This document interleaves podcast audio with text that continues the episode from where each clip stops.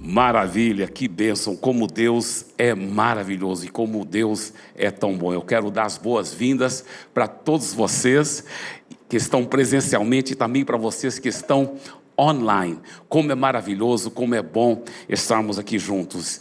E hoje estamos continuando a série Ministros do Mercado. E eu vou estar pregando especificamente nesse dia sobre restaurando os soldados feridos. Eu tive o privilégio de escrever um livro com esse assunto. Eu estava até olhando agora mesmo na internet. As, é, na internet ele se encontra por R$ 27,90. Mas realmente a gente está querendo é, facilitar para as pessoas poderem receber esse livro. Então, se você procurar depois lá perto do Pass Coffee Shop, na nossa livraria, você vai poder, só hoje, tá? Só hoje e amanhã à noite, encontrar o livro por 10 reais somente. 10 reais. Como reintegrar na fé e na comunhão do corpo os caídos, os feridos e os desanimados. Amém? Só que esse aqui, esse aqui nós estamos dando de presente hoje, tá? Então o pastor Giovanni pode pegar aqui e pastor Giovanni vai estar dando aí. A primeira pessoa que chegar para o pastor Giovanni já é seu livro, tá? Amém. Yes. Maravilha, maravilha. Glória a Deus. Por isso que vale a pena você estar na frente às vezes, viu? Aleluia. Glória a Deus. Queridos, você sabe que na Bíblia a igreja é comparada com muitas coisas. A igreja é comparada como uma grande família. Né? Nós sempre falamos a Pastor é uma família que não para de crescer. A igreja também é comparado como uma escola onde nós somos equipados, treinados para sermos poderosos ministros do mercado. A igreja também é comparada como o corpo de Cristo, onde somos membros uns dos outros, e Jesus é a nossa cabeça, é o nosso líder. A igreja também é comparado como um grande exército, onde Jesus é o nosso general e nós somos soldados nesse exército. Mas eu não sei se você sabia disso. Na Bíblia, compara a igreja também como um hospital. Como um hospital que está aberto 24 horas por dia para receber os feridos, os que estão desanimados, os doentes, não só fisicamente, mas da alma, porque todos nós já passamos enfermidades da alma, todos nós precisamos desse hospital que se chama Igreja de Jesus, não é o prédio a igreja, a igreja somos nós, o organismo vivo de Cristo. E a igreja não é só um hospital para os que estão de, de fora, os que são de fora. A igreja é um hospital para os que são de dentro, para aquelas pessoas que já entregaram a vida para Jesus, mas por uma razão ou outra ficaram feridas, ficaram talvez feridas, talvez por causa de alguma liderança abusiva, uma autoridade abusiva, talvez foi por falhas da própria pessoa, ela acabou se, se relaxando na vida espiritual e o maligno conseguiu atingi-la. Ou talvez é uma combinação de fatores, mas a igreja de Jesus é para ser esse grande hospital, para acolher as pessoas. Olha que esse texto diz em Tiago, capítulo 5, na Bíblia a mensagem: Prezados amigos, se vocês conhecem alguém que se desviou da verdade, não desistam dessa pessoa. Façam tudo para trazê-la de volta e terão resgatado uma vida preciosa da destruição e impedido que ela se afaste de Deus. Uau, não é forte? Sabe, você sabe qual é a lógica da mina? A mina, ela é feita para quando, porque ela fica escondida, né, debaixo do solo. Ela é feita de propósito para não matar aquele soldado. Não sei se você sabia disso. Porque quando existe um exército invasor, eles colocam muitas minas. E a mina normalmente nunca mata o soldado. Não sei se você sabia disso. É porque é feito para não matar. Por quê? Porque quando o soldado pisa naquela mina sem saber e, e, a mina explode, normalmente vai voando um braço, uma perna, ou um braço e uma perna, mas não mata aquele soldado. Isso é feito de propósito. A lógica da mina é o seguinte: é que se matar aquele soldado, os outros soldados invasores vão falar: poxa, que pena, morreu, vamos continuar indo para frente. Mas se ele estiver sangrando lá, ai, me ajuda. Então, todo exército que se preze, sempre eles têm uma equipe preparada de pessoas que vão é, tra trazer os primeiros socorros e ajudar a salvar aquela vida, depois colocá-lo numa maca e aí os soldados vão levá-lo para os caminhões que estão esperando para levá-lo para os hospitais de campanha, etc. Então, o que, que acontece? A lógica da mina é para não matar o soldado, para justamente ocupar mais soldados para impedir aquela invasão para impedir aquela vazão. Por quê? Porque todo exército que se preze cuide, cuida bem dos seus feridos. Mas alguém disse algo muito triste. Disseram o seguinte: o exército de Jesus é o único exército que não cuida dos seus feridos. Que coisa triste. Mas em nome de Jesus não vai ser assim. Em nome de Jesus não vai ser assim. Mas quantas vezes tem sido assim? Primeiro temos que arrepender e admitir isso. Quantas vezes nós que estamos servindo Jesus, estamos guerreando contra o mal, contra as trevas, contra os pecados, né? E contra os, o, o, os espíritos malignos, aí de repente um irmão caiu em pecado.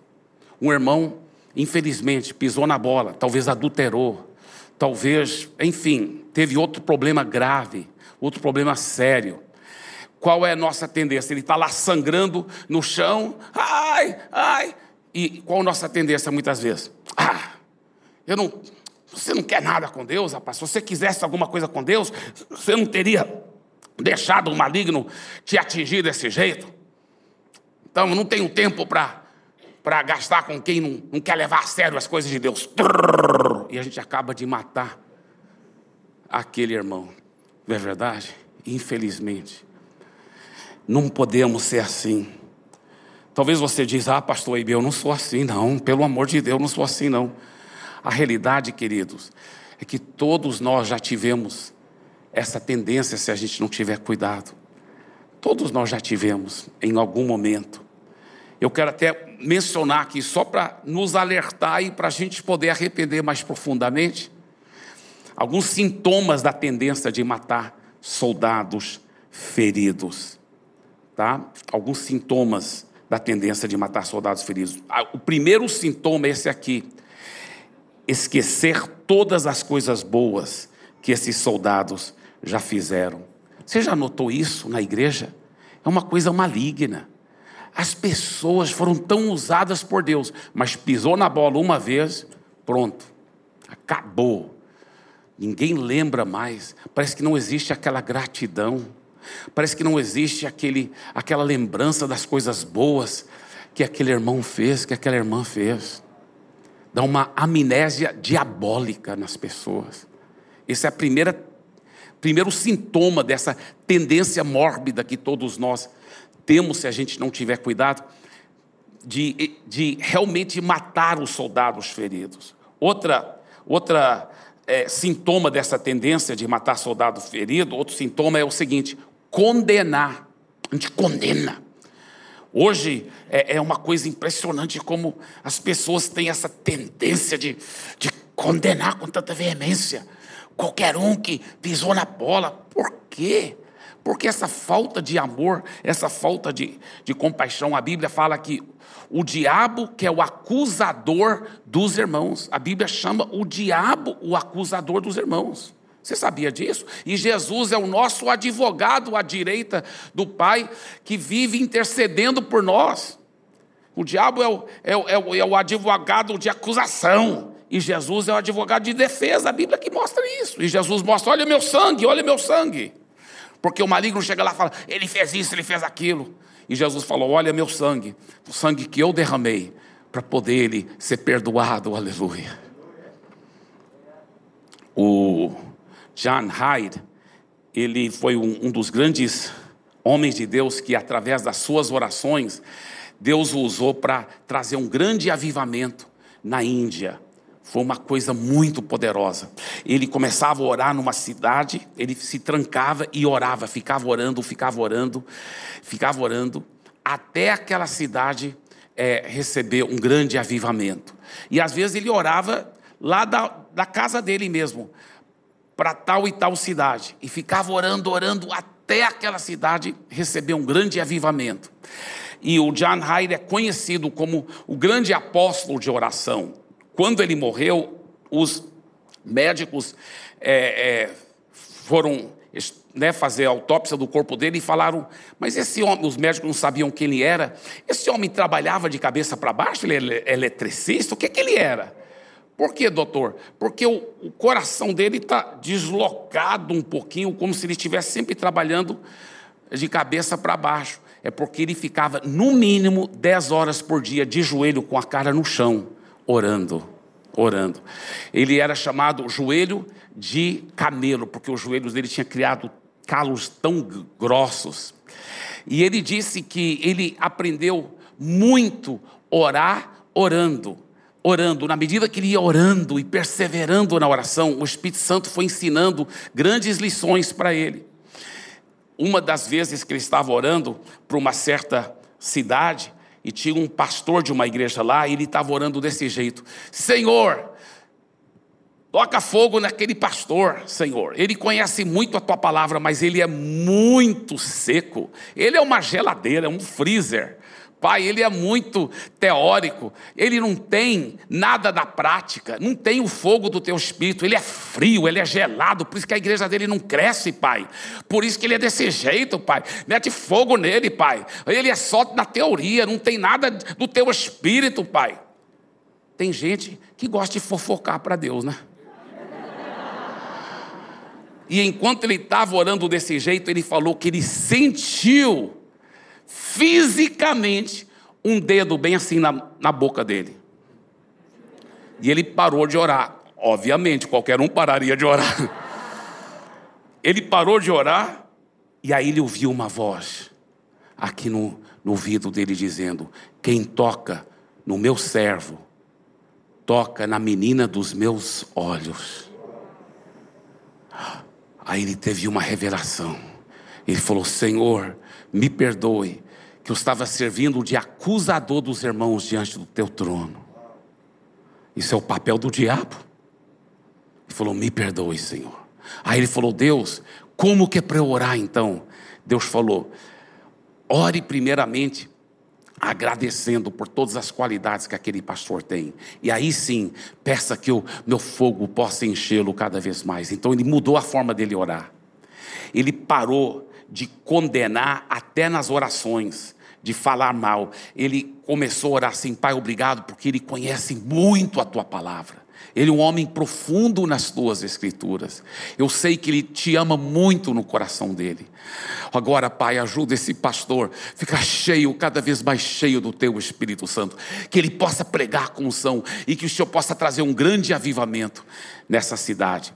Sabe o que aconteceu? Ele falou que antes ele estava orando tanto tempo daquele jeito errado, para aquele pastor e para aquela igreja e para aquela cidade e o avivamento não acontecesse, não aconteceu. Mas depois que ele mudou a forma dele orar, em poucos dias ele já recebeu a notícia que aquele pastor estava pregando com fogo, a igreja estava explodindo e que a cidade estava tendo um grande avivamento para a glória de Jesus. Que coisa linda, né? Outro, outro, outro sintoma dessa tendência de matar soldado ferido, sabe outro sintoma? Esse aqui, olha, julgar e falar mal. Julgar e falar mal. Hoje em dia, a internet tem ajudado as pessoas a serem ainda mais covardes, porque o que ela não falaria na frente do outro, você é isso, isso, aquilo, mas da tecla ela é cruel, ela destila veneno não é verdade? Fala mal, julga, é cruel. Isso aí é uma coisa maligna. Olha, você fala, pastor, mas, mas aquele pastor foi errado mesmo. Ou aquele líder foi errado mesmo. Ou aquele irmão foi errado mesmo. Sim, e aí? Então a gente tem que falar mesmo. Ah, é? Tem que falar? O que, que a Bíblia diz? Olha que a Bíblia diz, Tiago capítulo 4, versículo 11: Irmãos, não faleis mal uns dos outros. Aí você vai seguir a Bíblia ou vai seguir o que os outros pensam que a gente tem que estar falando mal? A Bíblia que diz, irmãos, não faleis mal uns dos outros. É, mas alguém tem que denunciar. Querido, o Espírito Santo vai cuidar.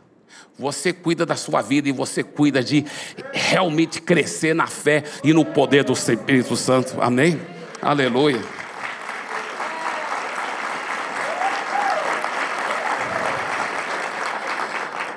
Outro sintoma dessa tendência de matar soldado ferido, eu sabe o que, que é? Essa aqui é forte. Ignorar. Porque às vezes a pessoa fala assim: ah, eu não falo mal, não. Eu não falo mal, não. Não fala mal com todo o carinho, mas não faz nada também. Não faz nada para ir atrás, para amar, para restaurá-lo. Então, amém, glória a Deus, você não fala mal. Mas você está indo atrás para restaurar aquele irmão, você está fazendo a sua parte para ajudá-lo a voltar para Jesus. Isso é muito, muito importante. A Bíblia fala em Efésios capítulo 5, versículo 11: Não sejais cúmplices das obras infrutíferas das trevas. A realidade é quem cala, consente. A gente tem que fazer nossa parte. Olha que a Bíblia fala, Jesus mesmo contou uma história dessa. Eu quero que você saiba, queridos, eu não estou aqui pregando para você que está online, para você que é, está aqui presencialmente. Eu não estou aqui falando, ah, eu faço tudo certo. Não, eu estou pregando para mim também. Eu reconheço que eu muitas vezes tenho pela, pelo meu silêncio, pela minha falta de proatividade, não tenho cuidado dos feridos como eu devia cuidar. E Deus tem me cobrado disso. E, e, olha o que Jesus falou sobre isso. Jesus disse aqui em Lucas capítulo 10: Jesus prosseguiu dizendo: Certo homem descia de Jerusalém para Jericó e veio a cair em mãos de salteadores, os quais, depois de tudo lhe roubarem e lhe causarem muitos ferimentos, retiraram-se, deixando-o semi-morto. Então, olha só, ele foi realmente foi um assalto horrível, porque além deles roubarem ele, eles quase que mataram ele, deixaram ele semi-morto lá. Casualmente, descia um sacerdote por aquele mesmo caminho e vendo, passou de largo. Olha só, isso aí poderia ter sido muito bem um, um pastor um, um, um, voluntário, um líder de life group, falou assim: passou de largo. Semelhantemente, um levita, um líder de louvor, descia por aquele lugar e vendo, também passou de largo. Os caminhos dessa vida, muitas vezes a gente fica sabendo: ah, irmão Fulano não está congregando mais, o irmão Ciclano ficou muito ferido com o que ele passou, porque maltrataram ele demais naquela igreja. O irmão Beltrano caiu em pecado. É mesmo? É, ele deixou a esposa e tal. Meu Deus!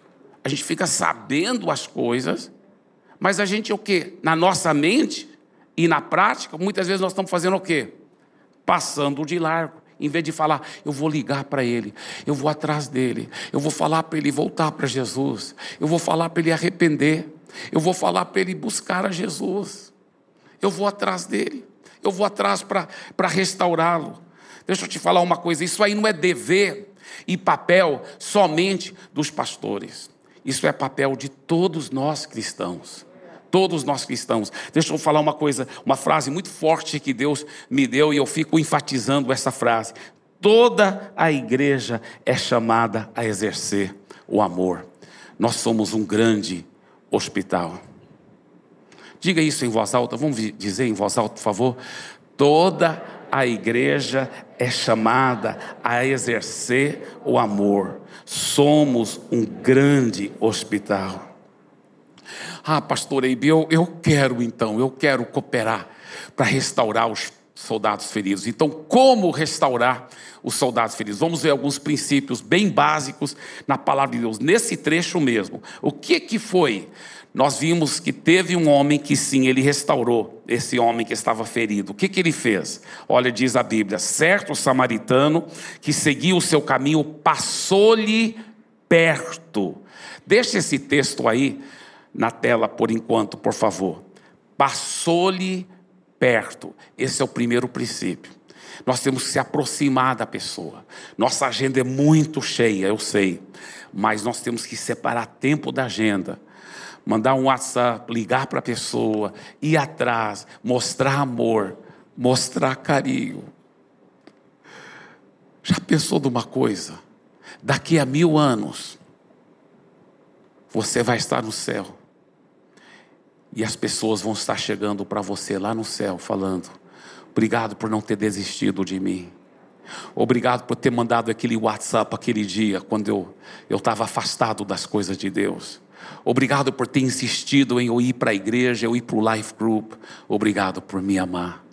Obrigado por me cuidar. Daqui a mil anos vai ter pessoas falando para você lá no céu assim: se não fosse por você, eu não estaria aqui eu estaria na perdição eterna.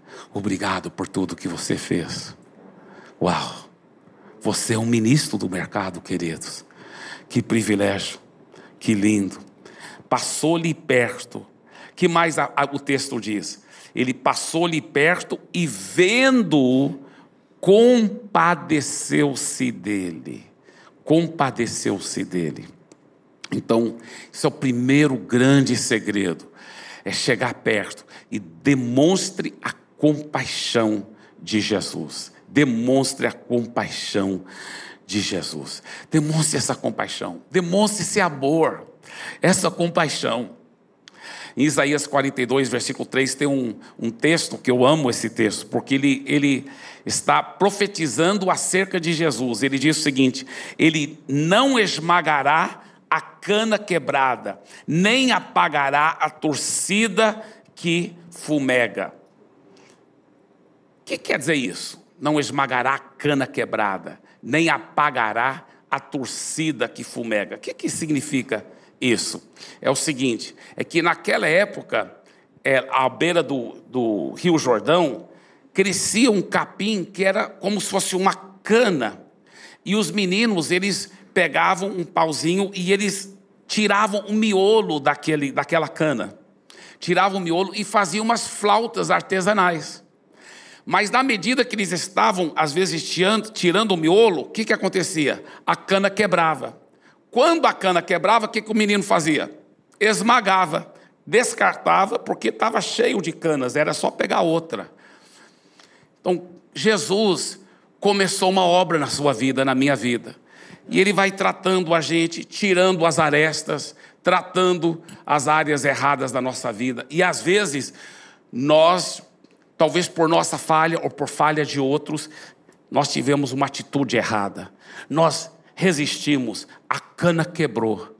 Sabe o que, que Jesus faz?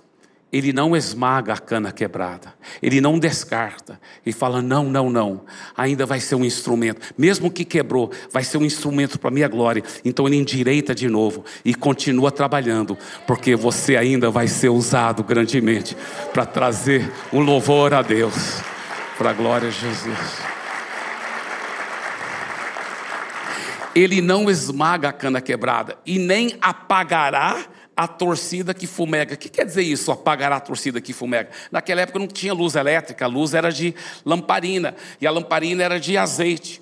Então, às vezes estava na festa, né?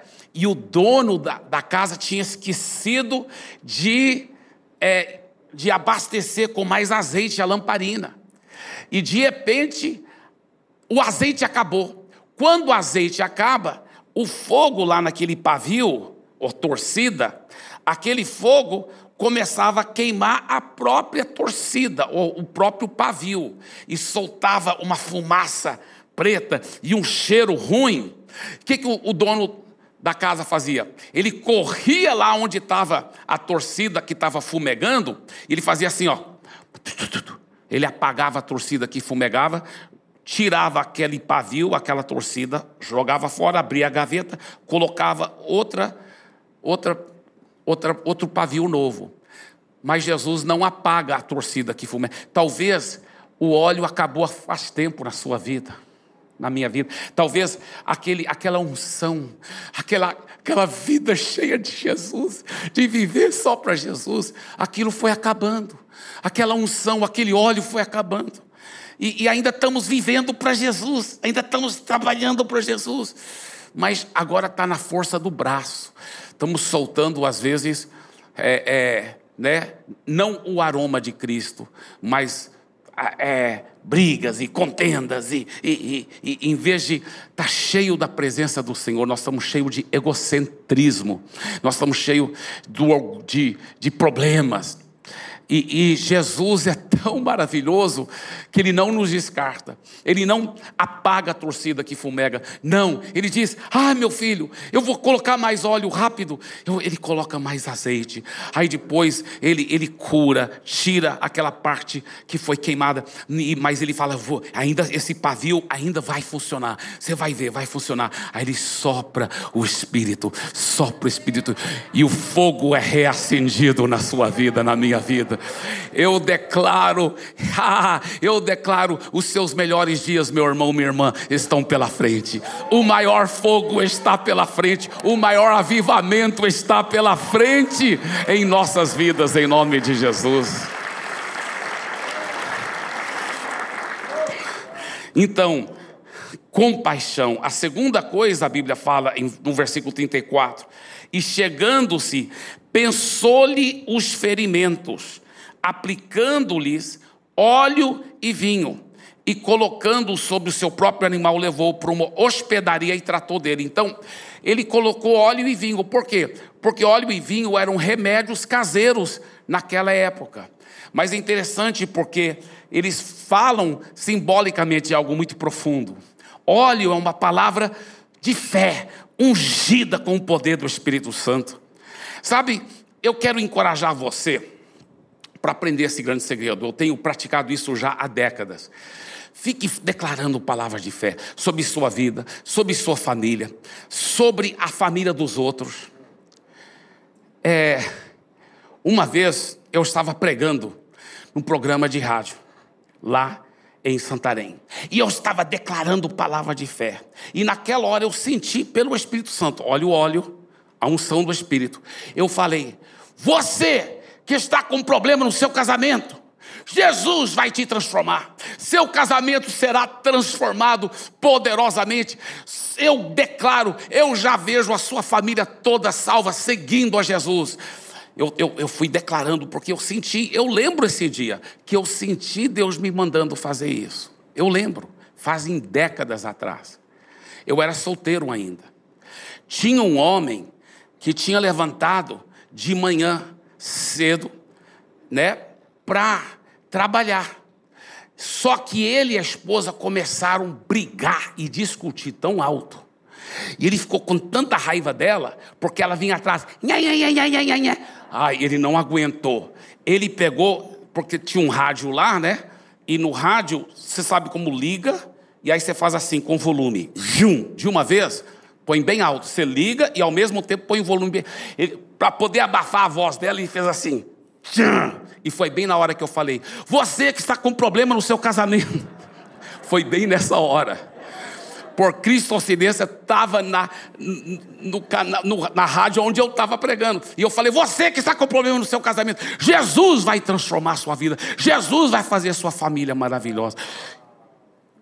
Todo dia ele começou a ouvir meu programa. Depois ele entregou a vida para Jesus. Sabe quem era esse homem? O meu sogro. Depois se tornou meu sogro. Ele era o pai da Andréia. E depois eu comecei a fazer visita para a casa dele, porque eu soube, ah, ele está amando o seu programa. Aí eu fui lá, ganhei ele para Jesus e depois ganhei a filha dele para mim. Aleluia.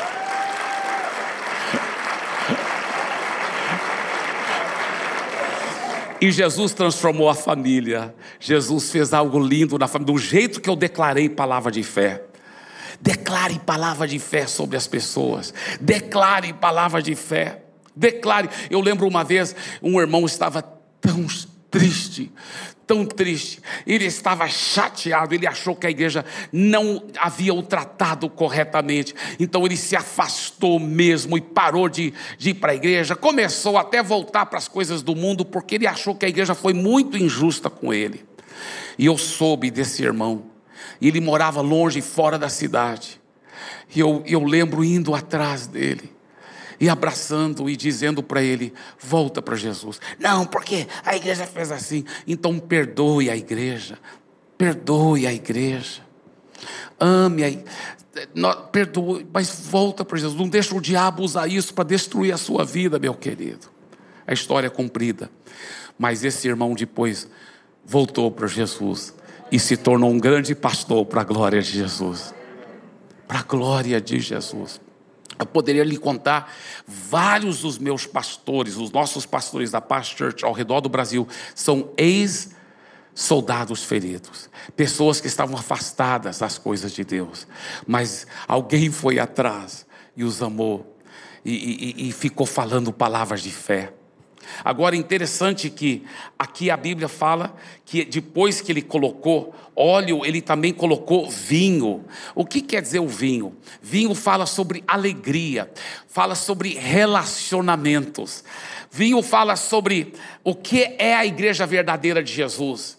Sabe, irmãos, eu falo com muito carinho, mas o que a gente vê muitas vezes por aí não é o autêntico cristianismo, com muito carinho que eu digo, é o que eu chamo um pseudo-cristianismo. É multidão entra, multidão sai, só está atrás da bênção, ninguém ninguém está realmente é, é, tendo vínculos de amor tendo discipulado. Jesus nunca disse de fazer convertidos, Jesus disse ir de fazer discípulos. Por isso que eu acredito tanto nos life groups, nos relacionamentos, um cristianismo bíblico. Deus está restaurando isso. E marque minhas palavras, a verdade é essa: as maiores igrejas no Brasil e no mundo serão as igrejas que vão praticar o cristianismo autêntico, poderoso, que vão realmente vivenciar o amor de Jesus um para com os outros. Nós vamos nos deliciar com alegria de relacionamentos profundos, duradouros. Nós vamos aprender a pedir perdão um para o outro, aprender a perdoar um ao outro, aprender a se relacionar profundamente. Se você concorda comigo, dê para Jesus uma forte, forte salva de palmas.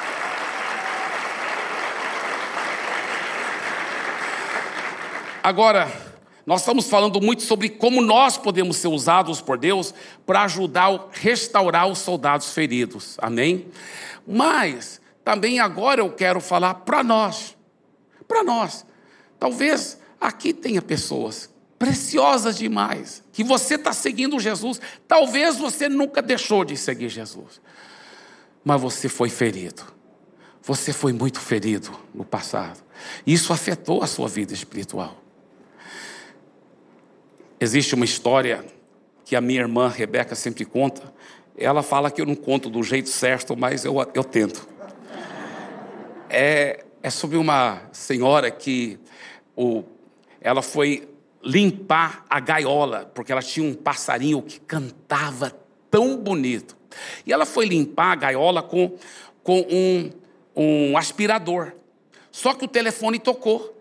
E ela fez o erro de deixar o aspirador ligado lá e ela foi atender o telefone. Enquanto ela estava ali atendendo o telefone, o passarinho foi lá pertinho de onde estava o aspirador e o aspirador.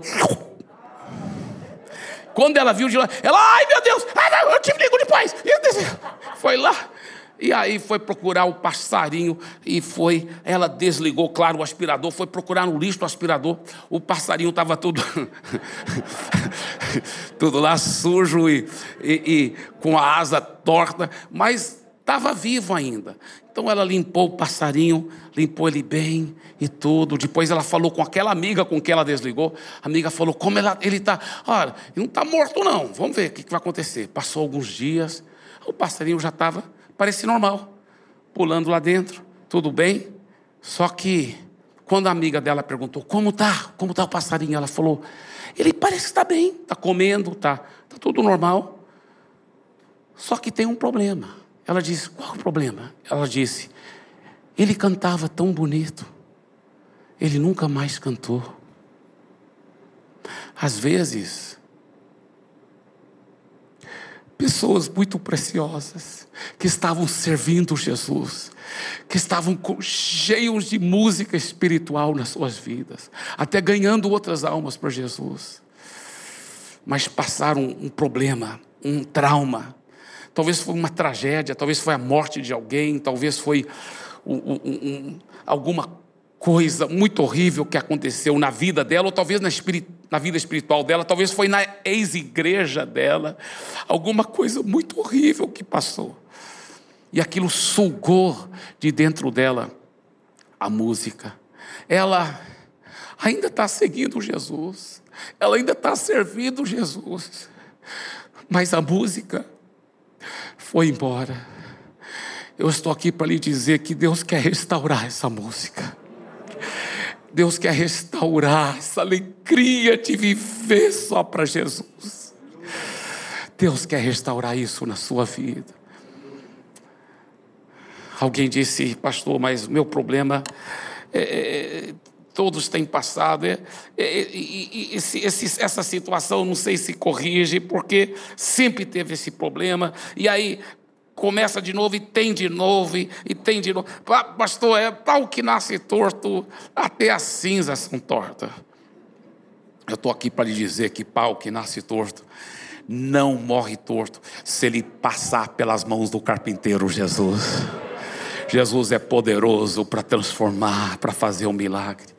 Olha que a Bíblia diz em Apocalipse 22, 17: O Espírito e a noiva dizem: Vem aquele que ouve, diga: Vem.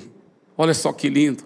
Ele está falando o Espírito. Quem é o Espírito? O Espírito Santo. Quem é a noiva? É a igreja de Jesus. Ele está dizendo o Espírito Santo. E a igreja de Jesus, a noiva, está dizendo para você: vem. Aquele que ouve, diga: vem. Aquele que tem sede, venha. E quem quiser, receba de graça a água da vida. Eu quero terminar com essa história. Eu creio que é uma história verdadeira, mas eu não posso garantir que foi bem nos detalhes, porque parece que toda vez que eu conto ela vai melhorando, então. mas disse, dizem que aconteceu muitos anos atrás, quando a Inglaterra era o grande, a grande superpotência do mundo, e tinha um soldado inglês, né, o soldado britânico, que foi mortalmente ferido no campo de batalha. E ele estava lá no hospital, realmente morrendo, mas passando muita dor, muita dor, muita dor. E eles não conseguiam aliviar aquela dor, finalmente não aguentam mais. Ele chamou uma enfermeira e falou assim: Seja super honesta comigo, por favor. Eu tenho chance de sobrevivência? Ela falou: Vou ser bem honesta com você. Eu ouvi os médicos conversando, eles falaram que você não tem chance, você vai morrer. Ele disse: Eu pensei isso mesmo. Então ele disse: Será que você poderia me dar um tipo de injeção para eu ir logo então, já que eu vou morrer? Porque eu não estou aguentando esse sofrimento, a dor é muito grande. Ela disse: Eu jamais poderia fazer isso. Ele falou: Mas por quê? Ela falou: Teria que ter autorização do médico. Ele falou: Chama o médico. O médico falou: Eu jamais poderia fazer. Ele falou: Por quê? Ele falou: Teria que ter autorização do rei. Ele falou: Ah, então, então não tem jeito. Ele falou: Não, o rei, o rei, ele lê as cartas, especialmente que os seus soldados mandam para ele. Você pode tentar, tenta. Escreva uma carta para ele. Ele escreveu a carta para o rei, pensando: Ah, nunca o rei vai ler minha carta. Depois de um tempo, o médico entrou lá e falou assim: o rei respondeu sua carta. Tava, o nome dele estava lá, o selo real. Ele, uau! Eles falaram: nós nem vamos abrir a carta, você que vai ler. Ajudaram ele a sentar na cama. Ele quebrou o selo, abriu a carta, e lá estava escrito assim: meu, meu querido soldado, em primeiro lugar, eu quero lhe agradecer porque eu vi a sua ficha. Você tem lutado tanto em tantos campos de batalha. pelo seu rei e pela Inglaterra, a Grã-Bretanha.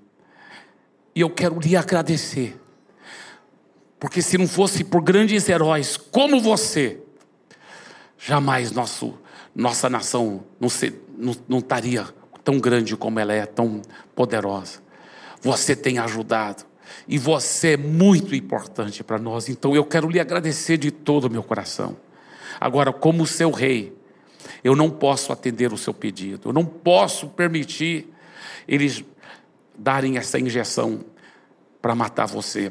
Até porque, meu soldado, eu acredito em Deus.